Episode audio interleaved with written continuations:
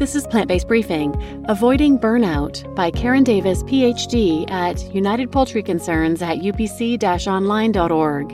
And I'm Marian Erickson. This is the curated content plant-based podcast where I narrate articles on healthy, compassionate, and sustainable living for people who are short on time but are interested in all the facets of vegan and plant-based living.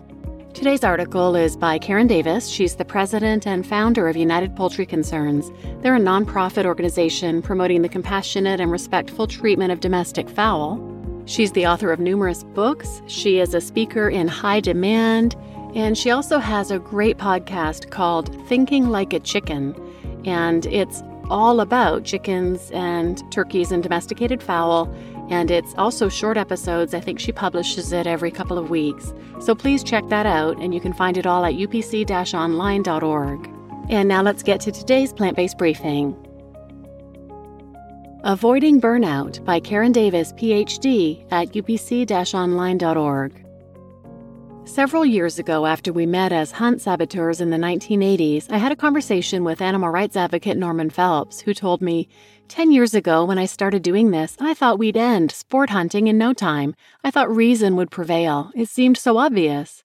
In 1994, Peter Singer, author of the book Animal Liberation, which launched the modern animal advocacy movement in 1975, said in an interview that, in the early 1970s, my expectations ranged all the way from having mass support for goals such as getting rid of factory farming, which seemed to me to be absolutely indefensible, but that hasn't come. Decades later, our campaigns against factory farming and sport hunting continue, along with all our movement's other campaigns on behalf of non-human animals.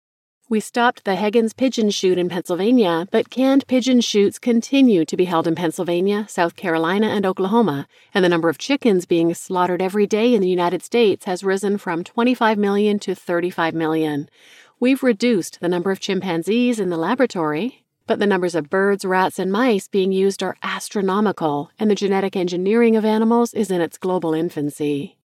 It's easy for an animal activist to be consumed with rage and despair, to grow exhausted and burn out confronted with the horror each and every day of our species' relentless assault on other species. It's important not to let this happen. While I've never burned out, I did drop out once before returning to the movement for good. Back in 1974, I joined a tour to Canada's Grindstone Island, designed to show islanders that tourism was a better way to make money from baby harp seals than killing them for their fur. What I saw there caused me to withdraw from further activity for animals for nearly 10 years. One spring day in the early 1980s, I walked across Lafayette Park in Washington, D.C. in response to a newspaper ad for World Laboratory Animals Day. As I looked at pictures of animal victims of head transplants and burn experiments, I pledged I would never again abandon animals to the iniquity of our species because I couldn't bear it. I see three major causes of the exhaustion that threatens all of us in this movement: the endless omnipresence of animal suffering caused by humans, public resistance to our message, and letdown by other activists. We start out full of energy. We picture victory and a crowd of protesters at every demonstration. We envision reason and compassion taking charge of people's lives, and then reality erodes our dream. I have a motto I once saw pinned on a wall at the University of Maryland, attributed to a 19th century European revolutionary: pessimism of the intellect, optimism of the will. This expresses my basic attitude toward the work I do. My attitude is not, if I didn't think we'd win, I'd quit, to which I would say, then quit. Working for animal rights isn't a football game or beauty contest. It's working to modify our species' attitudes and behavior at a deep level, to develop a different set of genes. Of course I want to win. I want animals to win, but I realize that working full-time to achieve this goal is no guarantee of success because the forces out there may be too strong to overcome. I value Coleman McCarthy's advice in an interview in the Animals Agenda magazine. To the question, do you think we'll succeed, he said, don't worry about being successful, just be faithful. While we do not have full control over whether we'll succeed in the fight for animal rights, we do have full control over whether we are and will remain faithful. If we are not faithful, we will not succeed. Faithfulness is not about having faith, but about keeping it. Our chicken sanctuary will always protect me from burning out because I could never abandon the birds whom I've come to know and love and who need me to fight for them. Alice Walker spoke for me when she wrote after watching a hen shepherd her chicks across a road in Bali, "Now that I have absolutely seen a chicken, I can never not know, and thus be responsible for, chickens." This is the positive, obligatory sense of, once you've seen one chicken, you've seen them all. The morality of perception prescribes there is no turning back.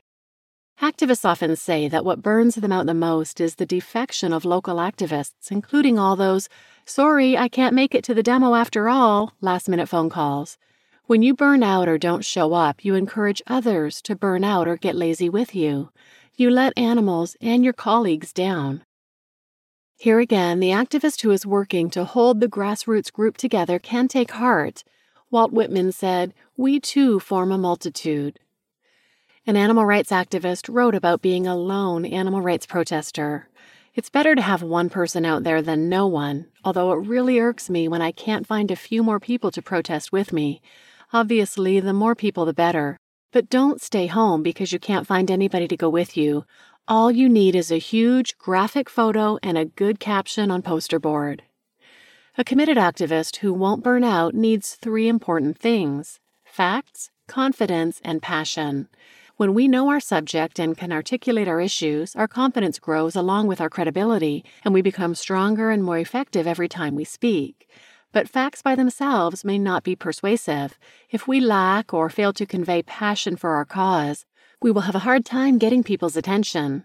Arthur Koestler, who fought successfully to abolish capital punishment in England, it took 15 years, from 1955 to 1970, said in his preface to his book Reflections on Hanging, "My intention was to write it in a cool and detached manner, but it came to naught. Indignation and pity kept seeping in. This is perhaps just as well, for capital punishment is not merely a problem of statistics and expediency, but also of morality and feeling. Fair pleading requires that one's facts and figures should be right, that one should not distort or quote out of context. It does not exclude having one's heart and spleen in it." I believe this completely and hope I am living up to this measure. We should rage against the dying of the light in every animal's eyes that results from human cruelty and abuse.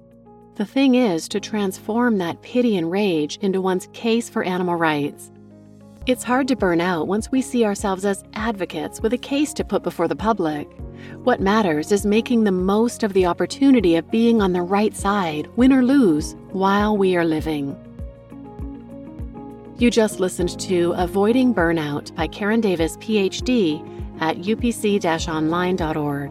And I'm your host, Marian Erickson, and I am sure anyone who advocates for animals has experienced some of these same feelings. The rage, the sense of hopelessness, the anger at our fellow vegans when they won't step up. But I love this article. It reminds me that it just doesn't matter as long as I keep stepping up. That's what I have to do. That's what I can control. And I'm a member of the Anonymous for the Voiceless activism group in Charlotte, North Carolina. It's about an hour and 20-minute drive from my house. So I've been going sometimes, but then other times it's like, oh, I don't want to drive all that way. But then a few months ago, I first read this article, and that changed my attitude completely. I will not miss another one simply because I don't feel like driving that far. It's a form of activism that I really believe in, and I can easily do. And her article spoke to me when she mentioned that when people don't show up to protests, that of course we're letting the animals down, but we're also letting our colleagues down. And the more we contribute to colleagues getting burned out because people don't show up, the more we're letting the animals down. It's all about the animals. That convinced me to not be so selfish and attend, even if it just takes me an hour and 20 minutes each way to get there. That is no big deal, and I'm so glad that I read this article and she changed my attitude here. So please share this episode with anyone who might benefit, and thanks for listening.